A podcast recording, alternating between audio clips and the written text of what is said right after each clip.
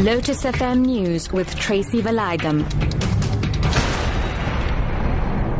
Good evening. The ANC says no decision has been taken to privatize Eskom. Party Secretary General Gwede Mantashe says they have, however, been looking into options to rescue the power utility from its financial woes.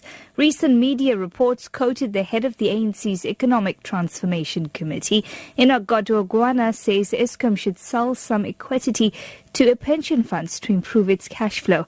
Eskom is said to be in need of an extra 225 billion rand funding to build more power plants to end months of electricity cuts. Mantashe says Remains a state enterprise, at least for now. There is no resolution or policy of the ANC that says sell Eskom, including state or all other state-owned enterprises. But if, for example, a war room suggests that look at the Chinese option, it's an idea to look at. The Chinese option is where they take a portion of an state-owned enterprise, list it, but keep the controlling stake of that institution there. So it's a discussion issue if it comes, but it's not coming to the NEC today. Expelled COSATU uh, Secretary General Zwelinzima Vavi says South Africans must stop using their African brothers as scapegoats for their anger and frustration over lack of service delivery. Vavi was referring to last month's outbreak of xenophobia in which seven people were killed and thousands of foreign nationals displaced. He was speaking at a ceremony in Yeoville in Johannesburg to commemorate the victims. Even if we were to evict all the foreign nationals in South Africa, we will still have a crisis that we have 8.5 million South Africans who are unable to find jobs. We have an, a crime crisis. We have inequality time bomb as a result of our uh, crisis of poverty, inequalities, and, uh, and unemployment. Those are South African problems. Four Lesotho nationals who've been arrested for the murder of an SANDF staff sergeant will appear in court early next week.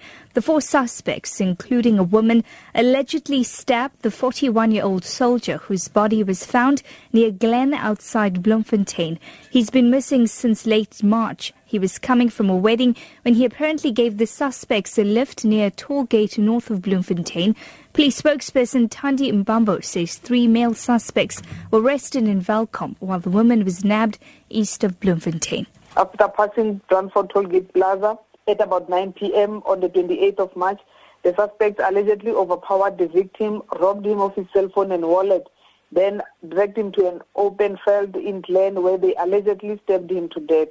He fled the scene with his blue polo vehicle, which was later found abandoned a few days after he was reported missing. Burundi's government says the whereabouts of the main leader of this week's failed coup are still unknown. The government wrong, wrongly claimed yesterday that he had been arrested. President Pierre Nkurunziza is back in the capital Bujumbura, where protests against his bid for a third term continue. His spokesperson, Willie Nyamitwe, says they confirmed that two police commissioners and about a dozen other police officers have been detained. The spokesperson says they believe the Major General is still in the country. So far, the information that we do have is that General Niyombare is still on the run, but still hiding somewhere in Burundi. And the only information we have is that he decided to surrender, and he announced it through his advocate, uh, Mr. Bernard Maingain from Belgium, who has made a statement saying that General Niyombare was ready to surrender, but wanted his life Uh, to be secure and yes. not to be executed. Your top story this hour the ANC says no decision has been taken to privatize Eskom. For Lotus FM News, I'm Tracy Valaydham. I'll be back with more news at 7.